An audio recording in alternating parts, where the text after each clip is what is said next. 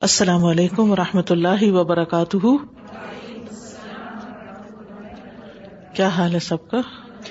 الحمد للہ نحمد ونسلی علی رسول کریم اما بعد، فاعوذ باللہ من الشیطان الرجیم۔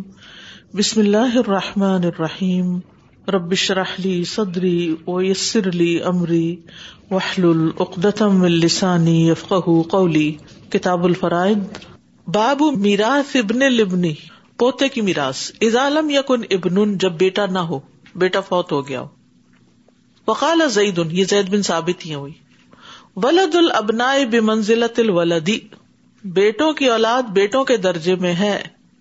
ازالم یکن دونا ہم ولدن، اگر مرنے والے کا کوئی بیٹا نہ ہو۔ زکر ہوں کا زکر ہی اونسا ہوں کا انسا ہو۔ ایسی صورت میں پوتے بیٹوں کی طرح اور پوتیاں بیٹیوں کی طرح ہوں گی۔ یا رسونا کما یا رسونا ایسے ہی وارث ہوں گی جیسے ان کو وراثت ملتی وہ یہ جبو نہ کما یا جبو نہ اور ان کی وجہ سے بہت سے عزیز و کارب اسی طرح وراثت کے حق سے محروم ہو جائیں گے جیسے بیٹوں اور بیٹیوں کی موجودگی محروم ہوتے ہیں۔ ولا یریس ولا دل ابنی ما البنی اور بیٹے کی موجودگی میں پوتا وراثت میں شریک نہیں ہوگا۔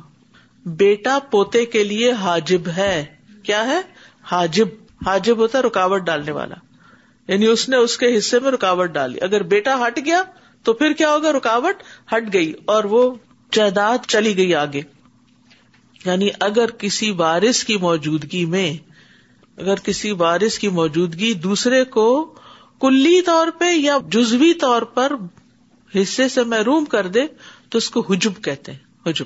تو اس کی دو قسمیں حجب نقصان اور حجب ہرمان نقصان کمی کو کہتے ہیں، ٹھیک ہے؟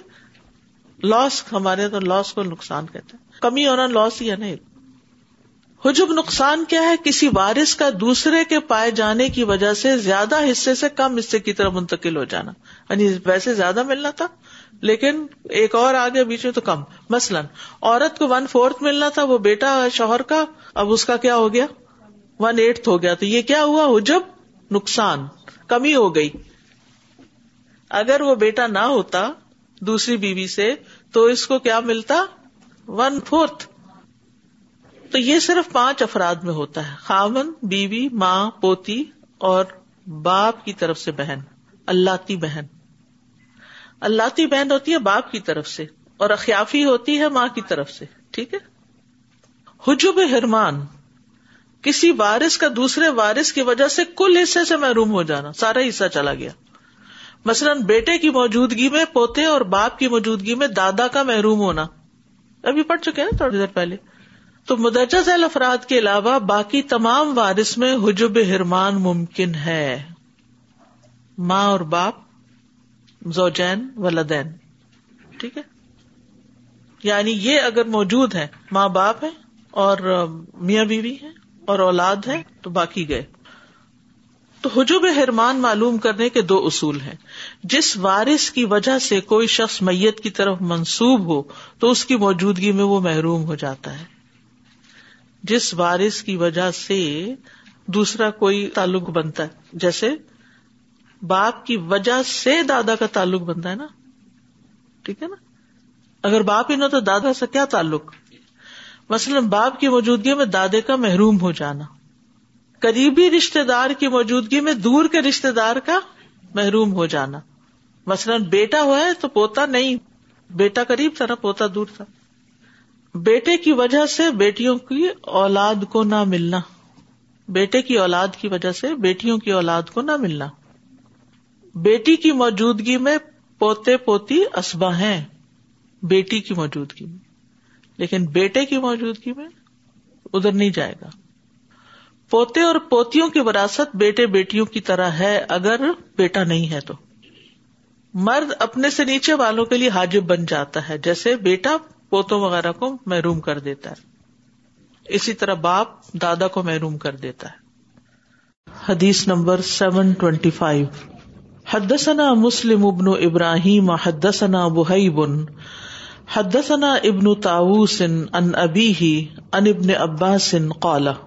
قال رسول اللہ صلی اللہ علیہ وسلم، الحق الفرائض باهلها فما بقیہ فہو علی اولا رجول ابن عباس رضی اللہ عنہما کہتے ہیں کہ رسول اللہ صلی اللہ علیہ وسلم نے فرمایا، پہلے میراث ان کے وارثوں تک پہنچا دو الحکو یعنی ملا دو، الفرائض، فرائض سے مراد یہاں میراث ہے بے ان کے حقداروں کو، وارثوں کو یعنی جن کے حصے اللہ تعالیٰ نے مقرر کر دیے ہیں، ان کو پہلے دو۔ فما بقیہ پھر اس میں سے جو بچ جائے، کیونکہ ہر ایک کا حصہ مقرر ہے۔ کسی کا نصف ہے، کسی کا ون فورتھ ہے، کسی کا ون ایٹ ہے۔ تو جو بچ جائے فہو علی اولا رجولن وکرن تو وہ اس کو ملے گا جو مرد، میت کا بہت نزدیکی رشتے دار ہو۔ میت کا نزدیکی مرد رشتے دار جو ہو اس کو پھر وہ حصہ ملے گا۔ تو یہاں پر اس بات کی وضاحت کی گئی ہے کہ سب سے پہلے میراث کا حقدار کون ہے؟ تقسیم کرتے ہوئے پہلے کس کس کو دیا جائے گا؟ اور پھر دوسری بات یہ کہ جو بچ جائے وہ کس کو دیا جائے گا؟ تو بچنے والا میت کا قریبی مرد رشتے دار اس کو دیا جائے گا۔ تو اصل میں یہاں پیچھے ہم حاجب کی بات پڑھ رہے تھے کہ کون کسی کے حصے کو روک دیتا ہے۔ تو حجب دو طرح کا تھا۔ حجب ہرمان کے اصول کی یہاں وضاحت ہو رہی ہے۔ اور اس سے مراد یہ ہے کہ قریبی رشتے دار کی موجودگی میں دور والا رشتے دار محروم ہو جاتا ہے۔ کیا ہے؟ قریبی رشتے دار کی موجودگی میں دور والا رشتے دار محروم ہو جاتا ہے۔ جیسے قریبی رشتے دار کون ہے؟ اولاد ہے، والدین ہے ٹھیک ہے؟ اولاد کی اولاد ہے، ٹھیک۔ یعنی یہ قریبی ہے مثلاً بیٹا ہو تو پوتے کو کچھ نہیں ملے گا، اور پوتا ہو تو پوتے کے بیٹے کو کچھ نہیں ملے گا۔ یہ پہلے بھی ہم بات پڑھ چکے ہیں۔ اسی طرح اگر میت، خامن، باپ، بیٹی، پوتا اور پوتی چھوڑ جائے۔ یعنی ایک کیس یوں سمجھیے کہ کمرنے والی عورت تھی اس کا شوہر بھی ہے اور باپ بھی ہے۔ یہ دو مرد ہو گئے۔ بیٹی ہے، بیٹا نہیں ہے۔ بیٹا مثلاً فوت ہو گیا۔ لیکن پوتی اور پوتا ہے۔ تو اب ہم نے اصول کیا پڑھا۔ حدیث سے کیا پتا چلتا ہے؟ سب سے پہلے میراث اس کے وارثوں کو دو۔ تو سب سے پہلا وارث جو قریبی ہوگا، حقدار، وہ اس کا خاوند ہوگا۔ خاوند کو ون فورتھ ملے گا۔ ٹھیک ہے؟ یعنی اولاد ہے نا، بیٹی ہے۔ اس وجہ سے خامند کو ون فورتھ ملے گا۔ باپ کا کتنا حصہ ہوتا ہے؟ اگر اولاد ہو، چھٹا حصہ ہوتا ہے، ٹھیک ہے؟ اور بیٹی اگر ایک ہی ہو تو اس کو کتنا ملتا ہے؟ ہاف ملتا ہے۔ تو ون فورتھ ون سکس اور ہاف جو ہے، وہ پہلے نکالا جائے گا۔ باقی پھر کس کو ملے گا؟ پوتے اور پوتی کو۔ پوتا پوتی دونوں ہیں، ٹھیک ہے؟ تو ان میں کیسے تقسیم کیا جائے گا؟ پوتی کو ایک اور پوتے کو دو حصے، جیسے بیٹا بیٹی میں تقسیم کرتے ایسے ہی ان کو بھی دیا جائے گا۔ اب ایک اور مسئلہ ہے یتیم پوتے کی وراثت۔ ماں یا باپ دونوں میں سے، نمیا یا بیوی میں سے کوئی ایک فوت ہو گیا اور ان کے دو بیٹے تھے۔ ان کے فوت ہونے سے پہلے ایک بیٹا بھی فوت ہو گیا۔ اب جائیداد جب تقسیم ہوگی تو جو زندہ بیٹا ہے، اس کو تو ملے گا۔ لیکن جو فوت ہو گیا ہے، اس کے بچوں کو نہیں ملے گا۔ یہ کیوں؟ کیونکہ یہ جو بیٹا ہے اپنا، یہ حاجب ہے۔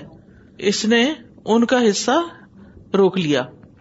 تو اس میں آپ دیکھیے کہ اس پر بہت زیادہ اعتراض کیا جاتا ہے کہ اگر وہ زندہ ہوتا تو اس کو ملتا، فوت ہو گیا تو اس کے یتیم بچے ہیں اور ان کا کیا قصور ہے؟ ان کو بھی کچھ ملنا چاہیے، وغیرہ وغیرہ۔ اور اس کو بہت جذباتی مسئلہ بنا دیا گیا۔ اور پھر اس میں ایک اور پہلو بھی رکھا گیا کہ وہ زیادہ محتاج ہیں کیونکہ ان کا باپ فوت ہو چکا ہے۔ ٹھیک ہے؟ تو اسلام میں وراثت کی تقسیم جو ہے وہ محتاجی کی بنیاد پر نہیں ہے۔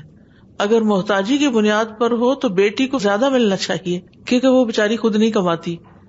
تو بیٹے کو کم ملنا چاہیے اور بیٹی کو زیادہ ملنا چاہیے۔ لیکن اسلام میں اس اصول کی بنیاد پر وراثت کو تقسیم نہیں کیا گیا۔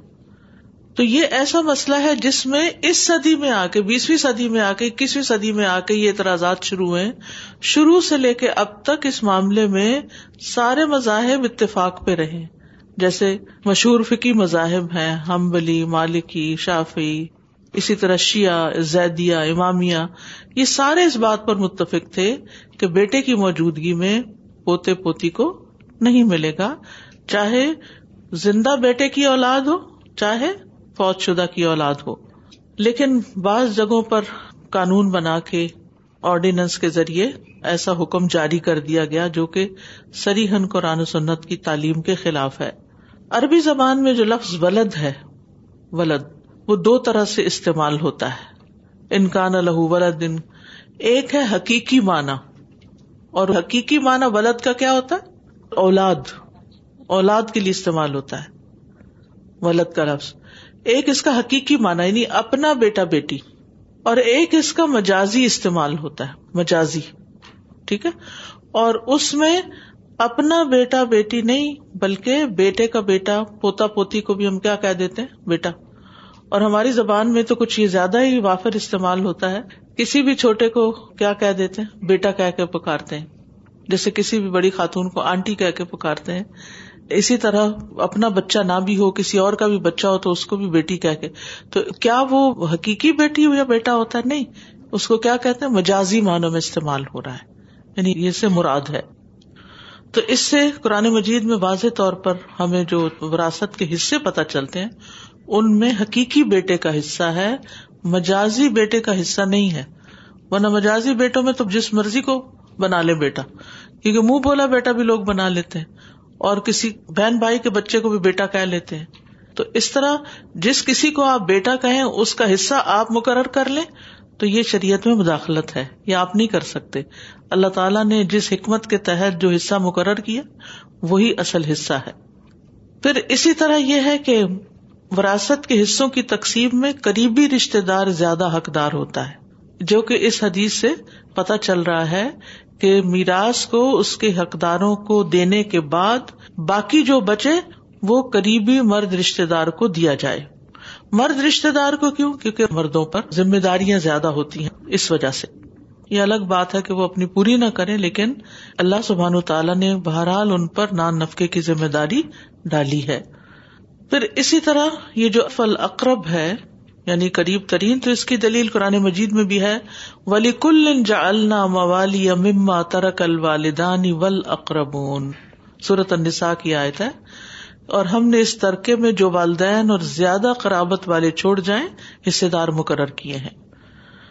تو اس آیت سے بھی یہی پتا چلتا ہے کہ اگر بیٹا ہے تو پھر بیٹے کا بیٹا وارث نہیں ہوگا۔ اسی طرح اگر باپ ہے تو باپ کا باپ جو ہے یا باپ کی ماں جو ہے وہ وارث نہیں ہوگی۔ تو وراثت کی تقسیم میں فقر اور محتاجی کی بجائے مالی معاملات یا مالی ذمہ داریاں جس پر زیادہ ہوں، اس کو بنیاد بنا کر تقسیم کیا گیا ہے۔ اور اب پوتوں کا کیا کیا جائے جو یتیم ہے کیا ان کو ایسے ہی لاوارث چھوڑ دیا جائے اور ان کو کچھ بھی نہ دیا جائے؟ ان کو آپ اپنی زندگی میں جو چاہے ہبا کریں۔ ان کی ضرورت کے مطابق، کیونکہ وراثت تو صرف ایک چیز ہے نا اس کے علاوہ بھی تو آپ کے پاس اختیارات ہیں کہ آپ کسی کی مدد کر سکیں۔ یعنی سارا حق کیا آپ وراثت کی شکل میں ہی دیں گے کسی کو؟ آپ کو اللہ نے ہبا کا حق دیا ہے، نمبر ایک۔ ہبا کا حق ہے۔ تو ہبا میں آپ اپنی زندگی میں دیکھتے ہیں کہ آپ کسی اور کے اوپر صدقہ خیرات کر رہے ہیں۔ اس سے پہلے آپ کیا کریں؟ اپنے گھر میں کریں۔ یعنی اپنی بیوی کو کھلانا بھی صدقہ شمار ہوتا ہے، یہ اس معنی میں صدقہ کہہ رہی ہوں۔ تو آپ اپنے زندگی میں ان کو انصاف کے ساتھ، انصاف اس لیے کہہ رہی ہوں کہ آپ کی جو زندہ اولاد ہے، بہرحال ان کا حق بھی ہے، بلکہ ان کا حق ان کی نسبت زیادہ ہے۔ تو اتنا نہ ہبا کرے کہ ان کا حق ہی نہ بچے۔ مثلاً آپ سوچتے ہیں کہ اگر وہ میرا بیٹا زندہ ہوتا تو اس کو میں اتنا دیتا۔ تو اس سے ملتا جلتا زندگی میں آپ دے دیں۔ یعنی اس وقت ان کی ضرورتیں شروع ہوں گی یا ابھی بھی کوئی ضرورت ہے؟ ابھی بھی ہے۔ تو ابھی ان کا کوئی بندوبست کریں۔ ایک سولوشن یہ ہے۔ دوسرا یہ کہ اگر ابھی آپ کسی وجہ سے نہیں کر سکتے، تو پھر آپ کیا کریں؟ وسیعت کریں۔ اور وسیعت کس میں ہو سکتی ہے؟ ون تھرڈ میں، جو کم نہیں ہے۔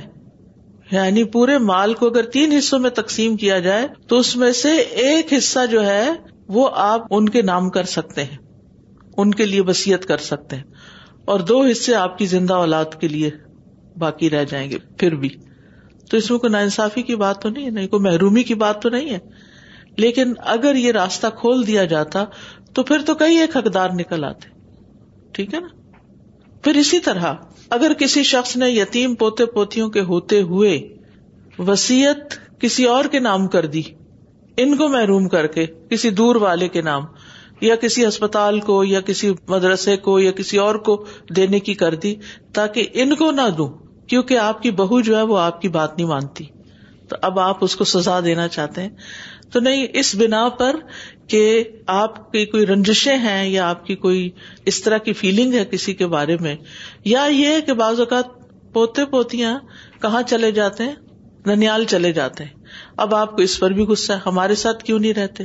وہاں رہتے ہیں، وہی دیکھے پھر۔ ہم نہیں ذمہ دار، تو ہم کچھ نہیں دیں گے۔ یہ بھی زیادتی ہے۔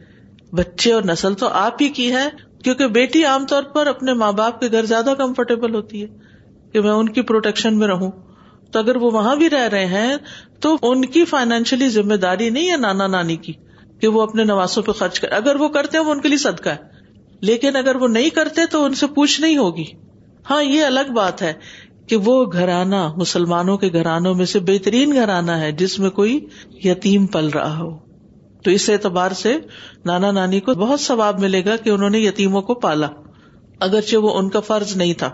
تو ایسی صورت میں اگر کوئی شخص اپنے پوتے پوتی کو محروم کر کے کسی اور کے نام کی وسیعت کرتا ہے، تو جو حاکم وقت ہے، وقت کی جو عدالت ہے، وہ اس کو نلیفائی کر سکتی ہے اور واپس ان بچوں کو دلوا سکتی ہے اس وسیعت میں سے۔ مثلاً کوئی بیوہ یہ جا کے کورٹ میں بات کرتی ہے کہ بچوں کے دادا نے اپنے مال کی وسیعت فلاں کام کے لیے کر دی ہے بہ نسبت اس کے کہ وہ ان بچوں کو کچھ دے، تو وہ یعنی بذریعہ عدالت بھی وہ حصہ لے سکتی ہے۔ بات واضح ہے یہاں تک؟ سمپل ہے، ٹھیک ہے۔ چلے اس کو دوہرا لیتے ہیں۔ وراثت کی تقسیم کی بنیاد کس چیز پر ہے؟ نمبر ایک کرابت قریبی رشتے دار۔ نمبر دو مالی ذمہ داری۔ رشتے داری کی بنیاد پر ملے گا اور ذمہ داری کی بنیاد پر ملے گا۔ تو دو بنیادی باتیں ہوئی یہاں۔